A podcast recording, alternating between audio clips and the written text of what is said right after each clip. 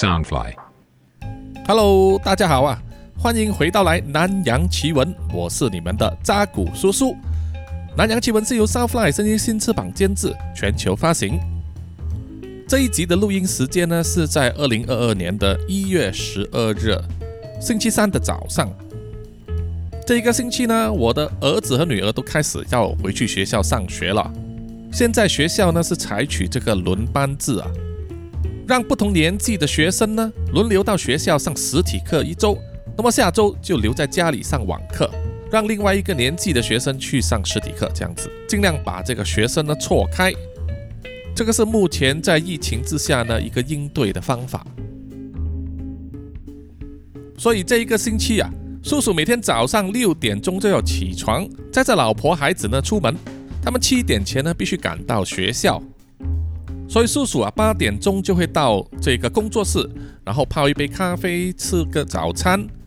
有时候呢会补眠一下，到九点钟啊醒来，那么正式开始啊准备好资料要录南洋奇闻 Podcast 了。到了中午一两点的时候，又要出门啊去接载我的孩子放学，把他们接回家，然后我就可以回到工作室继续录节目。一直到晚上七八点左右呢，再接我老婆下班啊，一起回家，这样呢就是结束了忙碌的一天呐。如果疫情控制得住的话呢，接下来叔叔的生活啊，就是像这样子啊，周而复始了。当然，在马来西亚这边的疫情也不算是太乐观，因为奥密克戎的病例已经出现了，到底是不是能够有效控制啊，还是要等着瞧。因为在马来西亚就发现呢，有人伪造这个疫苗证书用来出国，甚至发现有一批人啊，居然在完全没有接种疫苗的情况下，还能够弄到自己啊出国，还把病毒带回来了。照理说，没有注射疫苗、没有这个证书的话，你是不能出国的。那么这帮家伙又是如何走漏洞啊，突破这个防疫缺口？还有待马来西亚的卫生部查证。但是叔叔相信啊，这个查证不会有什么大的效果或者是结果了，因为啊，这个都牵涉到他们的宗教啊，很相信很快就会大事化小，小事化无，不了了之。哎，算了，不聊了。那么在前几集的南洋奇闻里面，叔叔有介绍过位于泰国的十个闹鬼闹得非常凶的地方，另外还有一集就是介绍在印尼啊，也是闹鬼很凶的地方。有听众留言说，他们很喜欢这样子类型的节目，称之为伴旅行啊，就是疫情期间不能出国，但是通过听节目呢，听到这些国家的事情，就好像自己去了当地旅游一样，啊，听起来很不错啊，是不是有听众曾经去旅行的时候呢，参与过类似这一种灵异探险呢？那么本集呢也是类似啊，我们去到了印度。那么听众们都知道，印度是一个满天神佛的地方，他们有复杂的宗教文化背景，相信世界上有几百万个神。那么对于鬼啊、恶灵啊这些传说呢，自然也更多。加上印度又是一个那么大的地方，这一集呢，叔叔只是专注一个印度的城市，这个城市呢叫做 Shimla，中文叫做西姆拉，是位于印度北部喜马街尔邦的首府。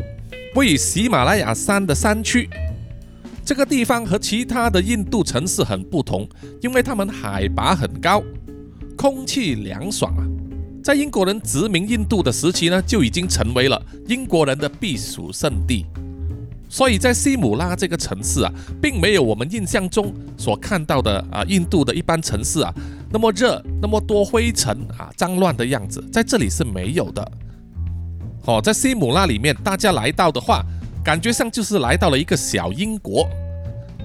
这里有很多英国殖民地留下来的建筑物，很多青葱的树林，散发着古色古香。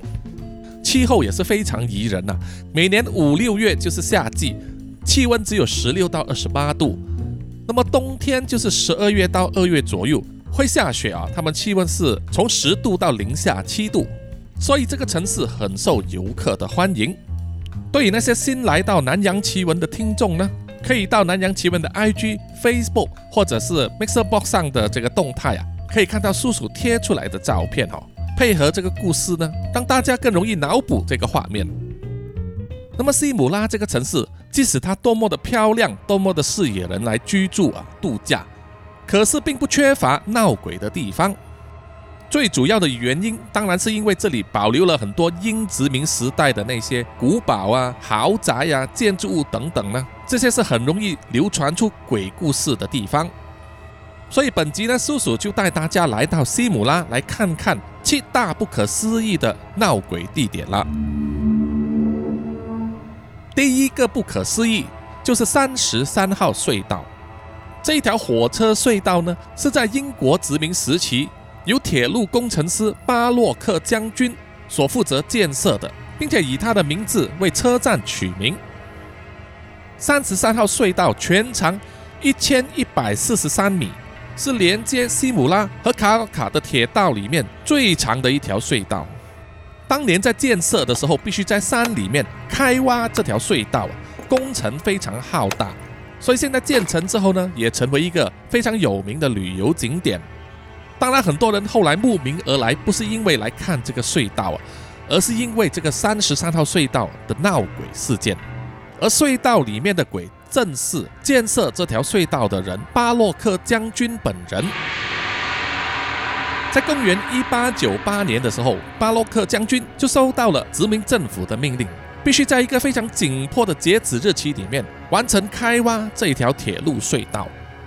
要完成这项工作一点都不简单，因为给予这个施工时间实在是太短了。那么当时这一位巴洛克将军啊，为了及时完成使命，于是就对铁道建设工人呢下了命令，在这座山的两头呢一起开挖，希望一直挖到中间的时候啊，可以互相接通，那么最艰难的挖掘工程就算完成了。但是俗语说，梦想很美好啊，现实非常的骨感。这个挖掘工程并没有巴洛克将军想象的那么顺利，可能是计算错误的关系啊，还是施工的时候出现了偏差，所以挖掘工程到了后期的时候，两边居然没有办法接通，后来必须进行重新计算，再调整这个挖掘方向，当然代价就是施工延期了，以及增加建造的成本。对于巴洛克将军没有办法如期完成使命。殖民政府当然是非常的不爽了，于是就出了一条处罚令啊，要巴洛克因为这项工程的延误呢，被罚款一块钱的印度卢比。一块钱印度卢比是多少钱呢？在现代是相等于三十八分新台币，很小的一笔钱啊，没有错。在一八九八年当时呢，也是一个非常小的数目啊，但是虽然钱小，对巴洛克将军来说，侮辱性却非常非常的高。让他感到非常的伤心和悲愤，被其他人羞辱排挤呢，让巴洛克将军生不如死啊，无处诉苦。唯一陪伴他的是他身边的一只小狗。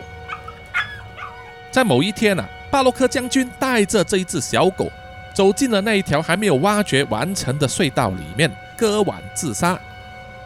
当小狗发现它的主人不断流血的时候，曾经尝试啊跑出隧道呼救。要吸引外面的人注意，来救助它的主人。可是被发现的时候啊，巴洛克将军已经无力回天了。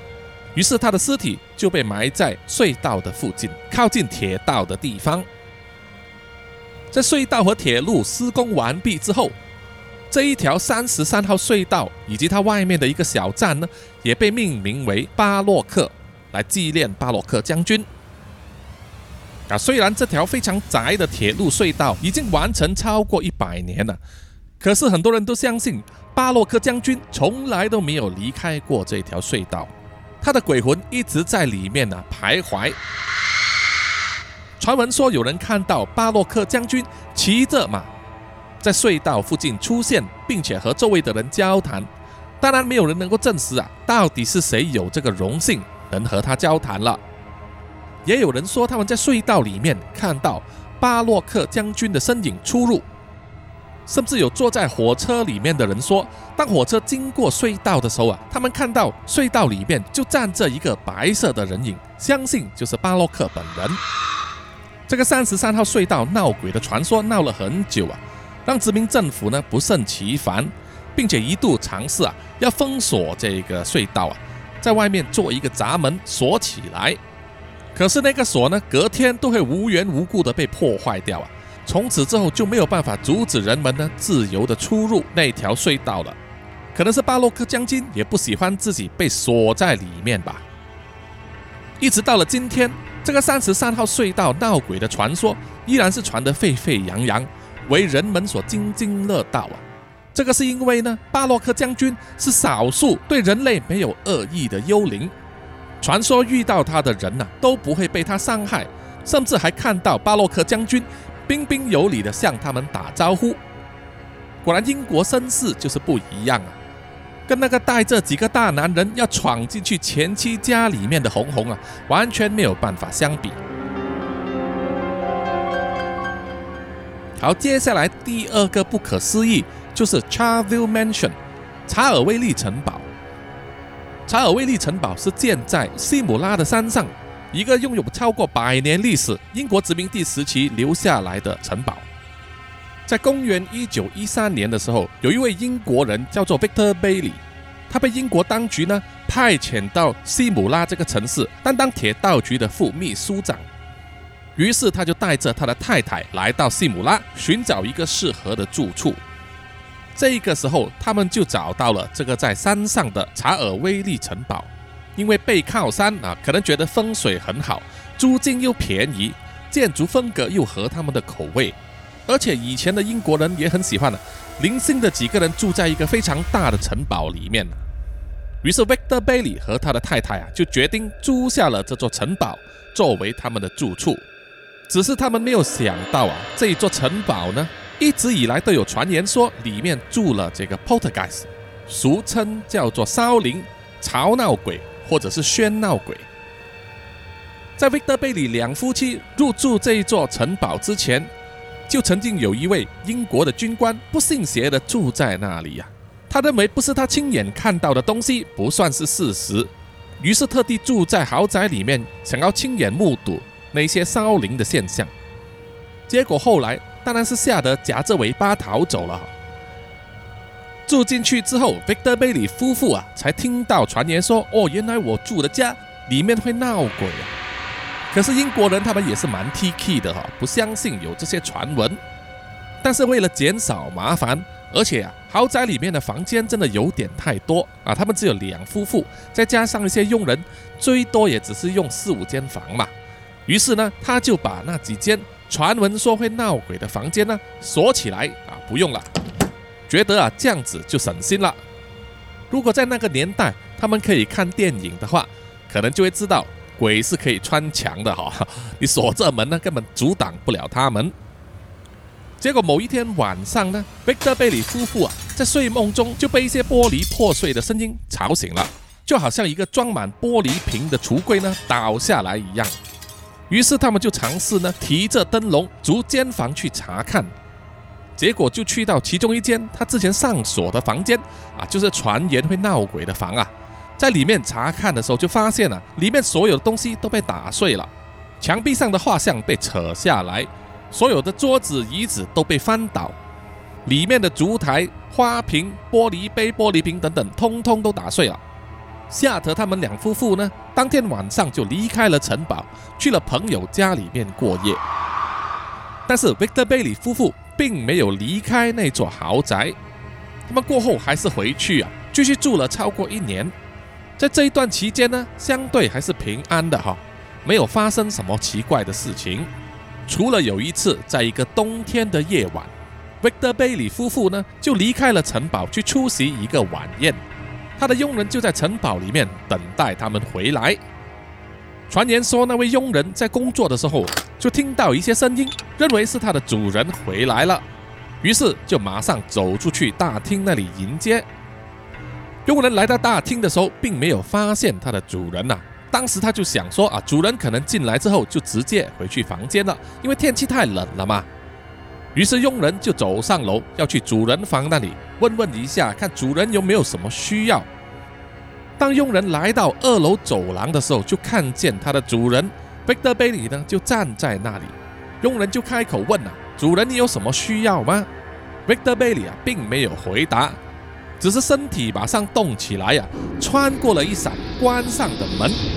看到这个画面之后啊，那名佣人吓得昏倒了。等到真正的 Victor Bailey 夫妇回到城堡之后，问起这个佣人看到什么事情啊？之后，他们这一家人呢，也很快的搬离了这座城堡。随后接近一百年的时间，这一间豪宅都转手过很多次啊，换了不同的主人，而每一个主人都有他们所遇到的奇怪事情啊，会流传出来。凡是听过这些故事的人都觉得毛骨悚然，鸡皮疙瘩掉满地啊。比较幸运的是，没有人因为这种闹鬼事件而受伤或者是死亡。到了今天呢，这一座查尔威利城堡已经由一位印度商人所拥有了。他曾经耗费巨资把整座城堡翻新，感觉上啊已经没有那么吓人。但是是，但是久不久还是有人会流传说。在那一栋城堡里面，会看到身穿殖民地服装的英国人呐，在走道或者是某一间房间飘来飘去。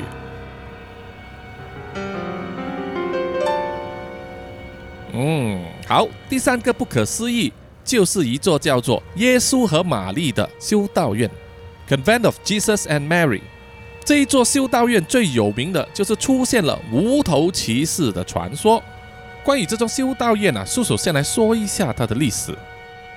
这个耶稣和玛丽修道院呢，其实不止一家，在全世界共有三十家这个修道院，光是分布在印度全国就有十七家。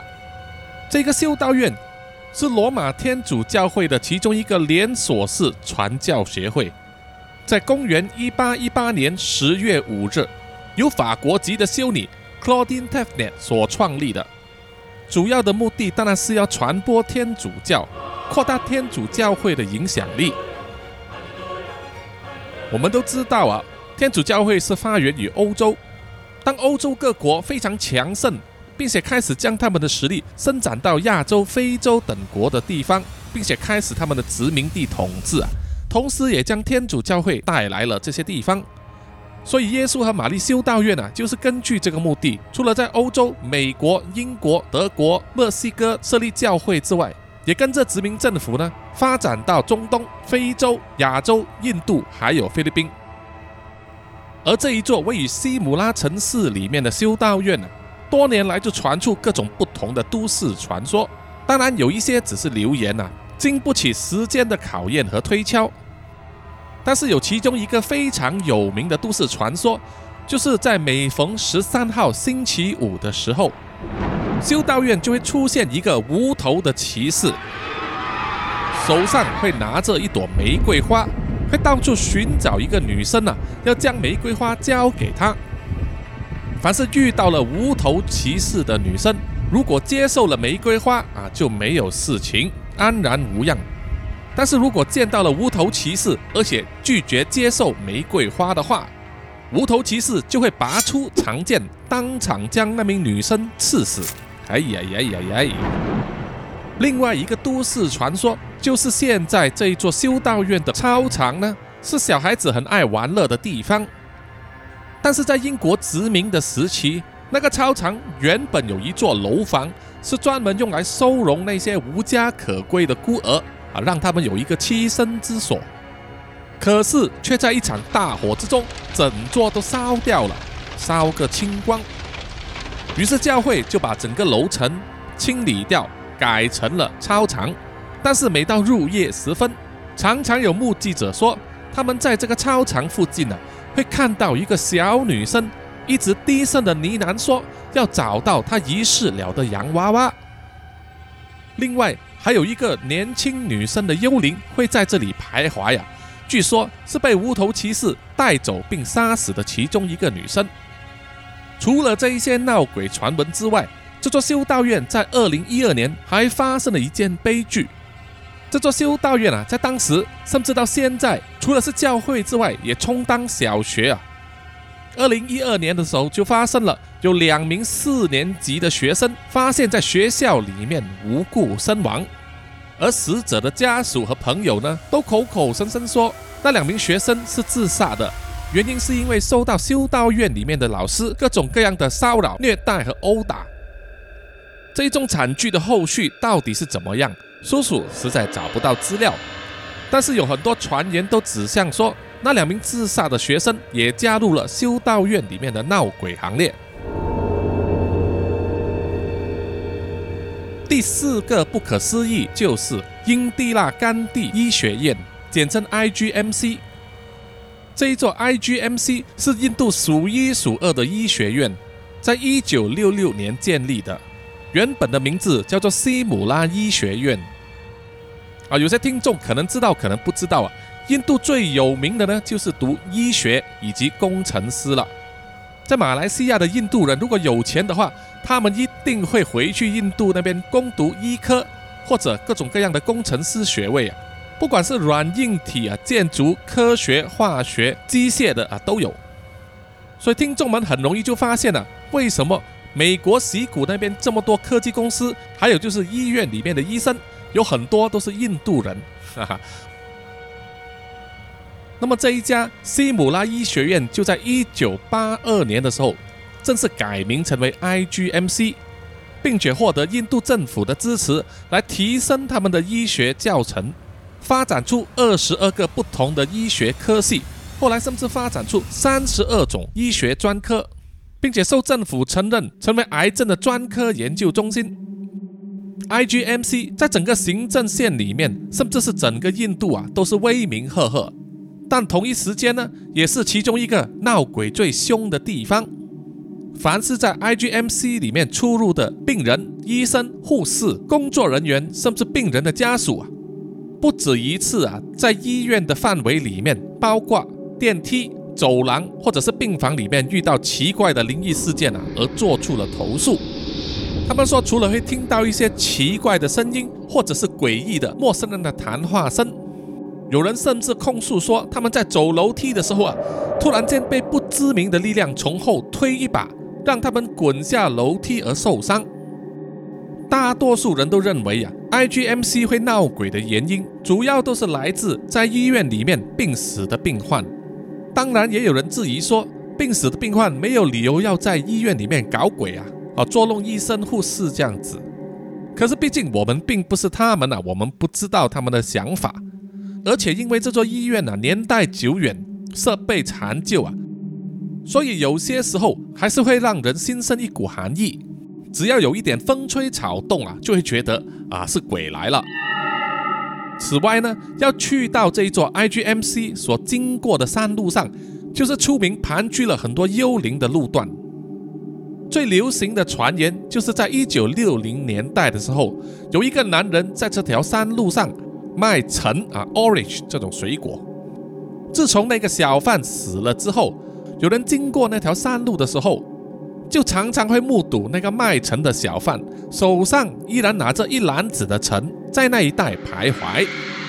不过幸运的是呢，那个小贩的鬼魂并没有对任何的路人造成不便、骚扰或者是恐吓的动作，这也是值得庆幸的吧。而且叔叔也相信啊，不管是什么国家、哪里的医院，一定会有流传出这种闹鬼的传说。毕竟医院啊，是大多数人的生命起点和终点哦。有人在那里出生，也有人在那里死去，所以会流传出各种灵异的体验啊，也不奇怪。OK，接下来第五个不可思议就是杜卡尼之屋 （The House of Ducani）。它是一栋由老英国人所拥有的独栋房子。啊，那位老英国人呢，应该是叫做 Buck 或者 Bucky。啊，如果叫 Bucky 的话，就是和漫威的那一位 Winter Soldier 啊，寒冬战士呢同名。啊，不过那一位是美国人。话说呢，叔叔曾经在新加坡一个由 Hugo Boss 所主办的时装秀里面，就见过饰演 Winter Soldier 的那位演员啊，Sebastian Stan。他当时还没有那么红啊，因为他的锋芒都被另外一位演员呢，就是 Chris Hemsworth，雷神所抢去了。但是 Sebastian Stan 他本身人还是相当的亲民和谐啊，没有什么大明星的价值。好，我们说回那间杜卡尼之屋。它的主人 Bucky 呢，平时长期住在德里，他只有在放假的时候呢，才会回来西姆拉这一栋房子里面度假，有时还会搞一个派对，邀请他的亲朋戚友呢来玩。当时常常受到邀请去他的派对里面玩的宾客，有一位爵士叫做 Sir John Smith，因为常常出席宴会呢，就和 Bucky 搞得非常的熟络，两个人成为好朋友了。那么在有一次的派对里面，Sir John Smith 就带着他的太太一起出席，但是这一次啊，就出了一点事情，他们两夫妻就必须留在杜卡尼之屋里面啊过夜，第二天早上才能离开。因为屋子里面的房间不足，而且又要顾虑到男女分房的这个礼节，所以当天晚上住下的时候呢，Sir John Smith 并没有和自己的太太同房啊，他的太太被安排和其他的女宾客住在一间房里面，而 Sir John Smith 就被安排和 Bucky 同房。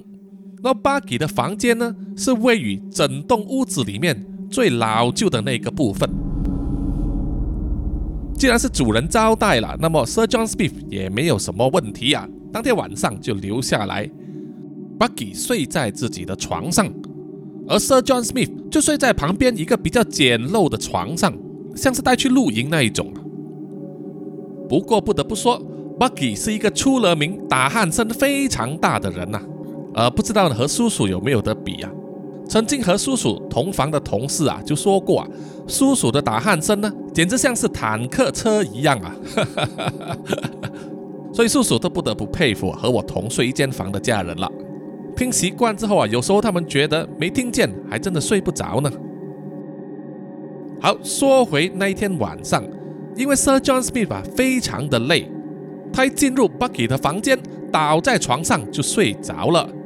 完全没有理会到啊，Bucky 后来入睡时的那些比鼾声。不过睡到半夜的时候，Sir John Smith 突然间惊醒了。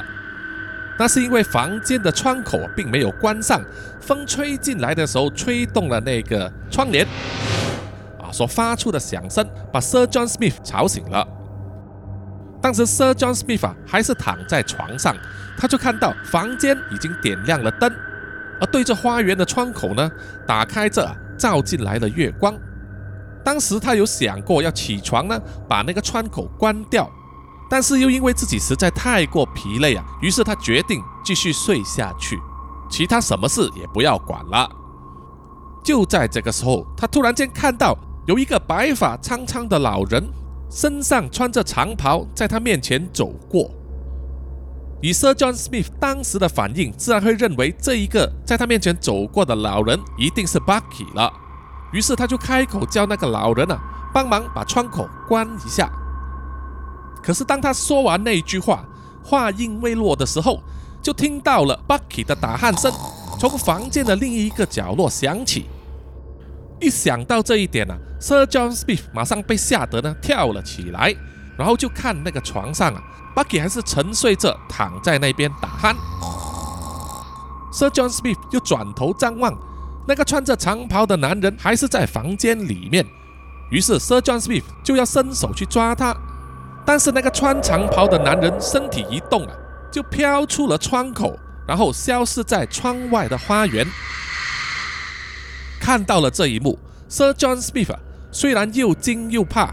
但是他还是追出了窗口，跑到花园那边查看了，但是什么都找不到啊，再也看不到那个老人了。隔天早上，Sir John Smith 起来之后，就告诉了 Bucky 他所见到的情况。Bucky 对此事呢就觉得很奇怪啊，因为他在这栋屋子里面住了那么久啊，从来没有遇过这种事情，或者是说他睡得太死了吧？哈哈得不到一个答案的 Sir John Smith 呢？还是觉得心里很不踏实啊，于是就跟城市里面的其他人打听打听，后来才有当地人告诉他说，在四十年前啊，就有一个身穿那种白袍的老人，在那个屋子的同一个房间里面开枪自尽，所以那天晚上，Sir John Smith 见到的很可能就是那个老人的灵魂了。这一个故事传开之后。杜卡尼之屋就吸引到了英国非常有名的作家以及诗人 Rudyard Kipling 鲁德亚德·吉普林来到西姆拉斯呢，研究这些闹鬼的传说，来获取他写作的灵感。那么 Rudyard Kipling 最有名的作品就是《The Jungle Book》，啊，中文名叫做《丛林之书》《丛林王子》或者《丛林故事》啊，这一个儿童文学作品，曾经被迪士尼呢改编成为电影，相信很多听众都看过。好，next 第六个不可思议叫做 Chudai Body。Chudai Body 并不是一个地方或者住宅啊，而是西姆拉市高速公路的其中一个路段。在当地呢，秋代包底有一个外号叫做“女巫的水井”。那么那一带是不是有一个水井啊？叔叔并不知道，但是那一带确实充满了各种各样的灵异事件。尤其是你在日落之后来到这个路段啊，在两边满是树林的这个马路段上啊，你会不由自主的感到一股阴风刺骨的感觉。在网络上、YouTube 上，甚至是 TikTok 上，都会有很多这种印度人所拍摄的影片啊。说他们在超低包堵这条路上遇到的怪事，比如说他们的车子或者机车开到这个路段的时候就很奇怪，他们的速度会慢慢的降下来，不管你把油门踩得多深，踩到底啊，速度就是不会提升。然后又有人目睹说，他们看到一个穿着白色纱丽啊，就是印度妇女的服装，留着一头黑色长发的英国女人出现在这一个路段上。会请求路过的车子或者机车呢载她一程。如果遇到这种情况的话，不管你多坚持的拒绝让她上车，那个妇女呢还是会自动的应应来的，坐在你的车后座或者是机车的后座。开车的人如果透过望后镜啊望向车后座的女人的话，就会看到那个妇人用一张狰狞的脸孔和凌厉的眼神望着你。而绝大多数人都会被这种情况吓一跳，继而呢发生车祸。据说已经有好几个人因为这样子呢，而在车祸中丧生，失去了生命了。啊，听众们，你觉得恐怖吗？惊悚吗？如果下次你有机会来到西姆拉市的话，记得这个路段啊，千万不要在晚上行走了。好，接下来第七个也是最后一个不可思议，也是一条公路啊，叫做 Kinga Road。清加公路，其实它是在西姆拉市里面呢，连接一个叫做 Kinga 的村落的公路。这条公路建在弯弯曲曲的山壁旁边，所以一边是山，另外一边呢就是非常深的山谷，看起来有点危险啊。而且在这一条窄小的路段，并没有什么路灯，夜晚开车自然增加了它的危险性。而当地很多人都说。如果你在每一天晚上凌晨两点钟左右啊，开车经过这个路段，就会看到一些奇怪的灯光，既不是路灯，也不知道是从哪里来，有时比较暗淡，但是有时就非常的刺眼啊。有人说是来自在那一条公路上徘徊的孤魂野鬼所变化成的一种鬼火，也有人说那是一种科学现象啊，可是就没有一个合理的解释。所以没有必要的话，还是不要在晚上走夜路了。好，在介绍完 Shimla 西姆拉市这七个不可思议的地点之外呀，没有了吗？啊，还有的哈，叔叔还有准备了另外一个故事，是一对去过当地旅游的夫妇呢所写出来的亲身经历，叔叔呢就来分享给大家听。那么写下这个故事的人是那一位结婚了的妇女，所以是以她的角度作为主观来说的。以下就是她的亲身经历了。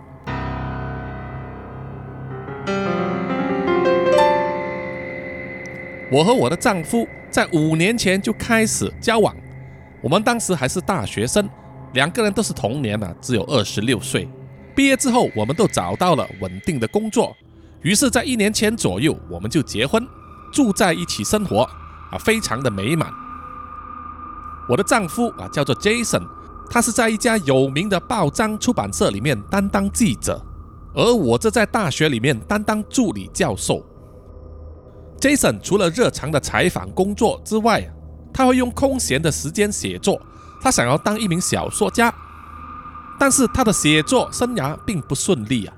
在他要完成第一本小说作品的时候啊。进度非常的不理想，简直可以用寸步难行来形容。在他下笔之前，已经和一家有名的出版社签了三本书的合约，目标是要完成呢围绕在印度里面所发生的一些灵异事件所铸构而成的虚构故事。在我和 Jason 交往之前，我只知道他对印度的一些民间传说、童话故事啊、神话还有文学创作呢很感兴趣，反而从来没有想过他居然会对这种虚构的灵异故事呢啊也有涉猎啊，还想写书。无论如何，他在写稿的过程之中遇到了所谓作家的瓶颈，一天都写不出几个字啊。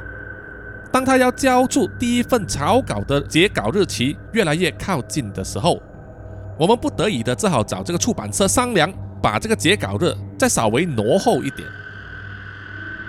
在争取到所需的时间之后啊，Jason 就说他非常需要获得来自一些当地印度人的灵感来激发他的创作，不然的话他真的很难写下去啊。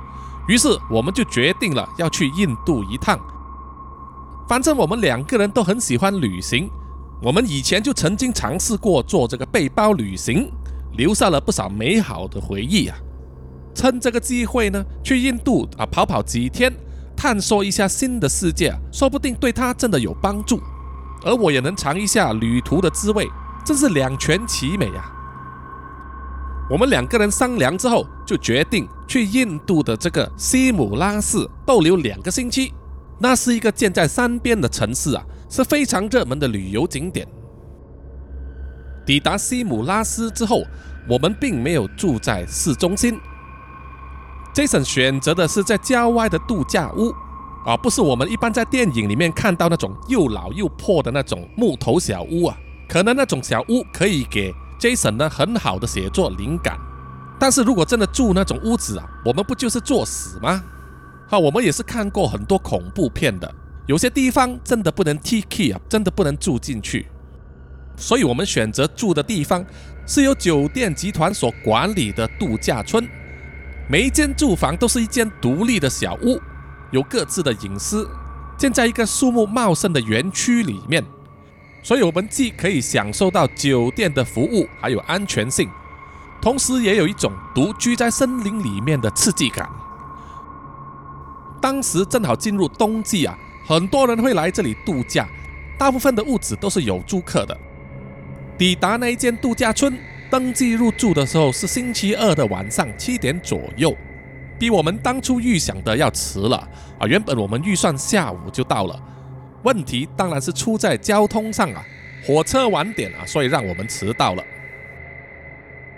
虽然我很享受旅途上的风景，但是这一天呢，我觉得特别累啊。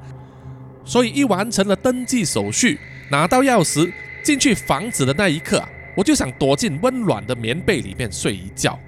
但是 Jason 呢，却不想浪费任何时间，他想要出去外面走走啊，看看周围的环境，看能不能刺激一下他的创作细胞。Jason 也答应我说，他不会走很远啊，一定是在这个园区里面。主要原因不是因为啊害怕遇到鬼还是什么。而是怕会遇到一些野兽啊，这个可能性也是有的。Jason 出门走走之后，我就爬上了床，拿出了一本在机场上所买的小说来看。大约半个小时之后，我就觉得有点肚子饿了。我心里面挣扎了好久啊，到底我是要等到 Jason 回来之后再一起吃东西？最后我都敌不过肚子的饥饿感啊，在晚上八点三十分左右。我用房间里面的电话拨去了柜台，要求订两份三文治给我和 Jason。订餐完成之后，放下了电话。接着五分钟之后，我就听到了我的房门外有人轻轻的敲门。当时我是在洗手间里面呢，正在洗脸和洗手。第一个想到的念头就是 Jason 回来了。因为啊，你跟酒店柜台订餐的话，他们的手脚不可能那么快，可以五分钟就做好那一份三文治啊。因为在里面洗脸呢，我不能马上走出去应门，于是我就在洗手间里面大声的喊说：“等一等啊，就来了，是谁呀？”这样子喊完话之后，并没有得到回应啊，外面是一片安静。当时我就想到。这间屋子的隔音未免太好了吧？我在洗手间里大声的喊，外面的人完全听不到吗？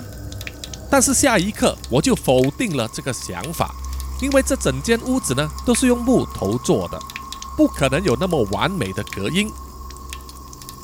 当我终于把脸和手都擦干净之后，我又再喊了一声“来了”，然后就往门口走去。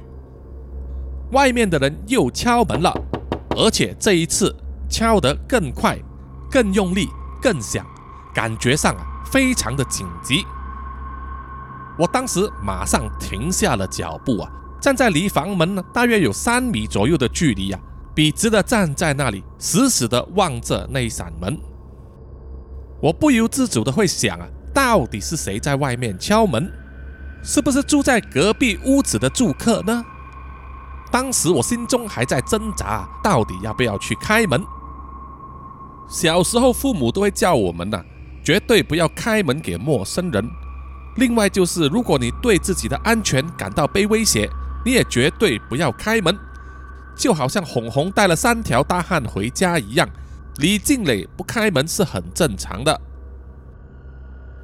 于是我决定啊，先用我最大的嗓门喊说：“Jason 啊，在外面的是你吗？”我确定以我当时的声量，外面的人一定听得见。可是外面的人并没有回应，只是又再敲了一次门。接着停了两秒钟之后，他又再敲一次，变成一个很有节奏感的敲击，而不像之前那样那么着急了。感觉就好像有一个小孩子在木桌子上打节拍一样。当时那个小木屋的设计呢，在门口旁边是没有窗口的，所以我完全不可能看到外面的人是谁。于是我什么都不做，静观其变。而那个有节奏的拍门声就这样子持续了约一分钟，然后就突然间停止了。等了一些时间之后，我就慢慢的移动到门的旁边，尽量把我的耳朵靠近那扇木门啊，想要听一听外面还有没有什么声响。没有，没有敲门声，我只能听到啊一个好像从远处传来的低声吟唱，好像是一个人在哼着安眠曲，是住在隔壁的房客哼的吗？有可能吗？不管我怎么想啊，当时我心里面那股寒意和恐惧感就是挥之不去。幸运的是，大约过了几分钟之后，Jason 就回来了。于是我就马上告诉他我刚才遇到的事情。他听了之后啊，完全不当一回事，好像是我在胡说一样。他用理性的角度跟我说。一定是住在隔壁的那些小孩子吧？他们可能太过无聊贪玩了。我听了之后也只能自我安慰的说：“应该就是吧，哈，不然还有谁有这么无聊呢？”我觉得自己放下了一块心头大石啊，于是就问 Jason 啊，他出去走走的感觉怎么样？Jason 就解释说，外面的景观非常的漂亮，还起了一层薄雾。看起来充满了神秘感，给他带来了很好的启发。不久之后，我订的三文治也送到了，于是我们两个人呐，快速的吃完，然后就去睡觉了。隔天醒来是星期三的早上，Jason 又想去外面走走啊，可能用走的去附近的城市和一些居民打交道聊聊天。我原本不想跟他出去走走啊。因为在冬天躲在棉被里面实在是太舒服了，可是最后还是被他拉了出来。我们走出了酒店范围，跟着两边都是树林的马路啊，一直走，很快的就走到了两公里之外的一个小城市啊。西姆拉其实更远，而这个小城市呢，就是酒店所取得所有物资的地方。在那里，我们和一些当地的居民打招呼、聊天。这一点呢，Jason 非常的擅长，因为他是记者出身，他可以五分钟内就跟任何一个人呐变得非常的熟练，好像老朋友一样。所以不管去到哪里呢，Jason 结交到的朋友都会比我多。Jason 说啊，和那些村民聊天之后，他觉得很开心，因为给了他很大的启发和灵感。他已经想到要写什么了。而且会把一些村民说给他听的故事啊写进他的小说里面。听到他这样子说啊，我也替他开心，因为他毕竟突破了自己的瓶颈。我们两个人就在一家小小的餐厅里面用过午餐，吃过了一些非常辣的料理，然后我们就步行回去我们的小木屋。当我们一进入屋子的时候啊，Jason 就赶着要上洗手间，可是，一到了厕所的门口就停下了脚步，沉默的望着地板。我问他到底怎么了，他就叫我过去看看。于是我就走过去，站在 Jason 的身边，一起看着洗手间的地板上，莫名其妙的出现了一个手绘的图案，看起来就像是一个火柴人，是用黑色的颜料涂上去的。我们拨了一通电话去柜台，叫了工作人员和酒店经理一起来查看。经理跟我们说，他不知道那个是什么东西呀。而且根据酒店的清洁工安排，我们的房间还没有被打扫和整理，照理说是不可能有其他人进来过房间。我和 Jason 啊都不相信这种解释啊，真的是一派胡言。我们非常肯定，从昨天晚上睡觉到今天早上出门之前都没有那个东西，所以肯定有人进来过。幸运的是，我们并没有遗失什么东西。但是同一时间又觉得很无助。酒店的经理看了地上的那个图案好几次啊，到头来只能用“有人在恶作剧”来解释。而另外一位年轻的女工作人员跟着酒店经理来到的时候，她就一直盯着地板上的那个图案，她脸上并没有任何表情，可是我觉得她心中是害怕的。我们对酒店经理表达出我们对安全的顾虑，希望他安排我们搬去另外一间小木屋。于是，在同一天的晚上，也就是星期三晚，我们就搬去了另外一间屋子。放下了行李，吃过晚餐之后，我们觉得啊，这一天过得差不多了啊，该休息了。于是就上床睡觉去。可是到了凌晨大约两点钟，Jason 突然间爬起来。他轻轻地叫醒我，跟我说，他听到好像门外有人敲门。于是我们两个人就在床上坐直了身子，伸长耳朵，用心聆听。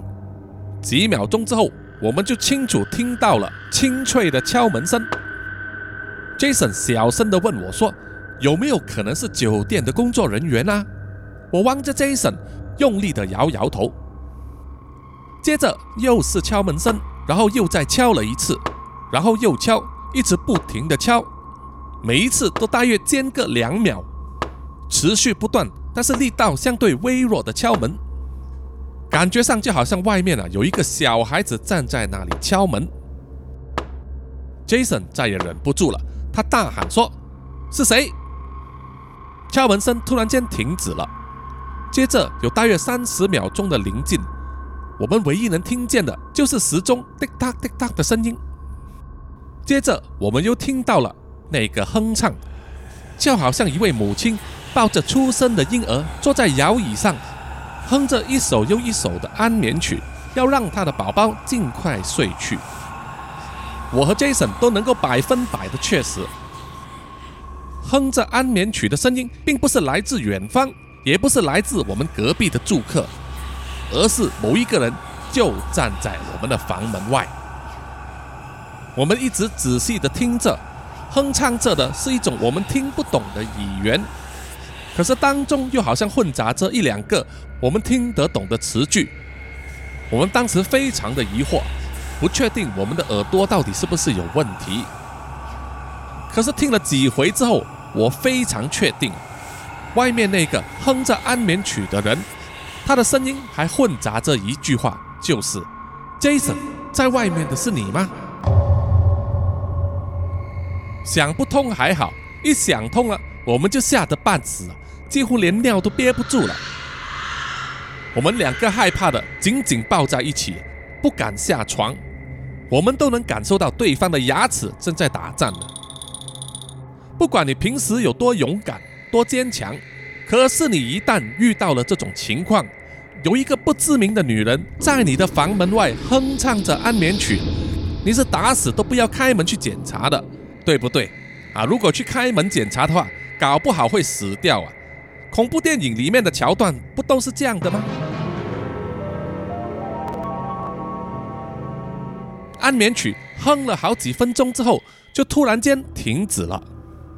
即使如此啊，我们还是不敢动，不敢走下床去开门查看呢。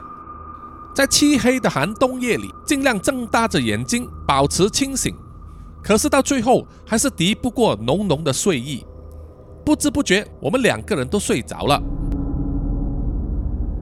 到了隔天，也就是星期四的早上，我们马上联系了酒店经理，并且告诉他我们昨天晚上遇到的事情。酒店经理说，很可能是啊，其中一个工作人员的孩子晚上在外面走来走去所做的恶作剧吧，叫我们不用担心。Jason 被酒店经理说服了，可是我并没有啊。他好像完全忘记了昨天晚上他还被吓得鸡飞狗跳，而到了早上却好像完全没有事一样，真的是不可思议啊！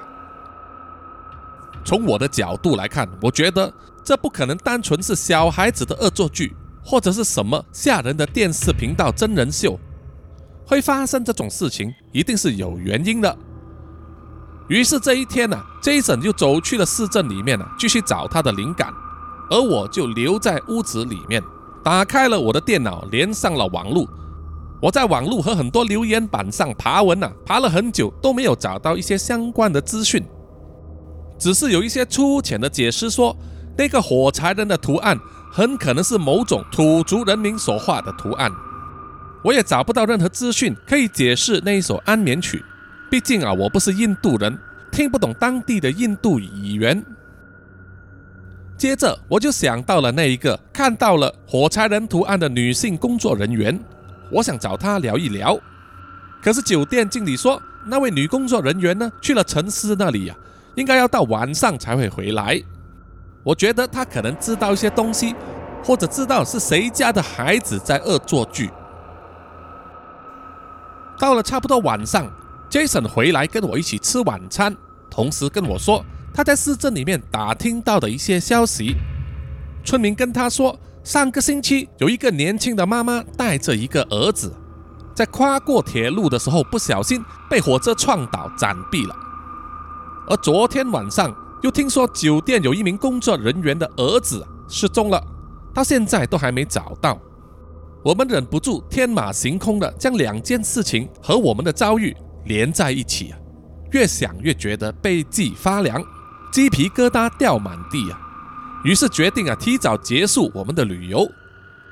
度过了一个非常不安，但是又什么事都没有发生的夜晚之后，我们就在星期五的早上退了房，离开了酒店，离开了西姆拉市，不想再和那里的事情啊扯上关系。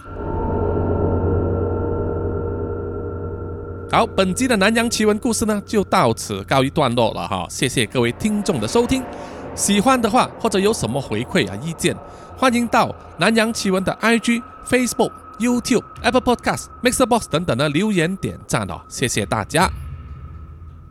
好，接下来呢是念出听众留言的时间。首先是在 IG 上针对第一百二十二集南洋蜈蚣将啊上集，这位听众 Adam Locksley 就说。降头超可怕的啊，能杀死的都不可怕，物理不能解决的东西超恐怖的。好，谢谢你啊，确实没有错啊，降头这个东西非常神秘，我们都非常害怕自己所不了解的东西啊，这是很正常的。接下来这位听众 Lancer 三幺幺三幺说，那个噗呲噗呲的音效真的超有临场感。降头跟蛊毒真的是很神秘的东西，是说那个呻吟声超好笑的，我还重播了好几遍了。哎呀，然后就是 Talking Story Official，当然就是偷听史多利的官方账号了。他留言说后面的密集恐惧症图啊，把我吓坏了。哦，原来你也怕这个哦，叔叔呢也是有一些的哈。接着这位听众 A K A 六幺六就说。哈哈哈，好好笑啊！中出，然后这位听众 S baby 点零六零七就说密集恐惧症会起鸡皮疙瘩，但我真心希望啊，爱约炮、爱骗炮、爱嫖妓的男生都中这种蛊毒，所以男生们要小心一点啊，要约束自己，要自爱啊，要管好你的小弟弟。接下来这位听众 Linda Huang 就说，第一次听 Podcast 是从南洋奇闻的勺子婆婆故事开始，一听就上瘾了，立马关注。这一集蜈蚣酱也很精彩，在等蜈蚣酱下集故事发展啊，期待扎古叔叔之后有更多重口味、恐怖、可怕、诡异、恶心、怪谈、犯罪讲述的精彩故事啊！加油，扎古叔叔，谢谢你啊啊，你也是重口味的另外一员呐，欢迎你，欢迎你。然后就是我们的南洋探险家吉米庆就说，这种故事啊好听，但是我们可以知道啊，就是 C K 在病发之后说话。没有潮州腔，反而发音正常了啊！是这个叔叔好像有发现啊。他说听了之后呢，赶紧要吃个马铃薯泥压压惊。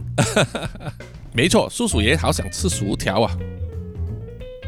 接下来是在 Mixer Box 上啊，针对同一集呢，这位听众夏木晴就说，现在每天都习惯听渣叔的声音和故事入眠了，希望能听更多渣叔讲的猎奇和可怕的真实故事啊。啊，会的，会的哈，请你期待。然后我们的南洋守护者卡里默默也说好期待下一集啊。接着是南洋侦查员二斯公园就说好可怕的剧情啊，加上那些啊啊的配音，我边下边笑出来。哎呀，你弄到叔叔的尴尬癌都发作了。下一位听众 Taro Ball 就说这一集好刺激，期待续集。然后是卡拉脑粉就说邵勇好几次改姓了哦，哈哈。不过还是有趣的故事。呃呃，确实好像叔叔有时候常常会说的太快，又没有注意，好像把田少勇念成刘少勇还是王少勇，这是叔叔的错啊。接着这位听众孙俊他说超级好听的，很舒压啊，谢谢你。好了，大致上是这么多啊。本集的最后，依然要感谢所有赞助《南洋奇闻》的听众，包括南洋探险家 Jimmy Chin、Johnson Wang、Aaron Yu 和伊莱莎玛，南洋侦查员二世公园、图子、Rafu、一直该、Sandy Lee、真爱笑、三十三、洪志伟、Kinas，最后是新加入成为南洋信徒的王思荣，谢谢你，谢谢大家，我们下一集再见吧，哈，拜拜。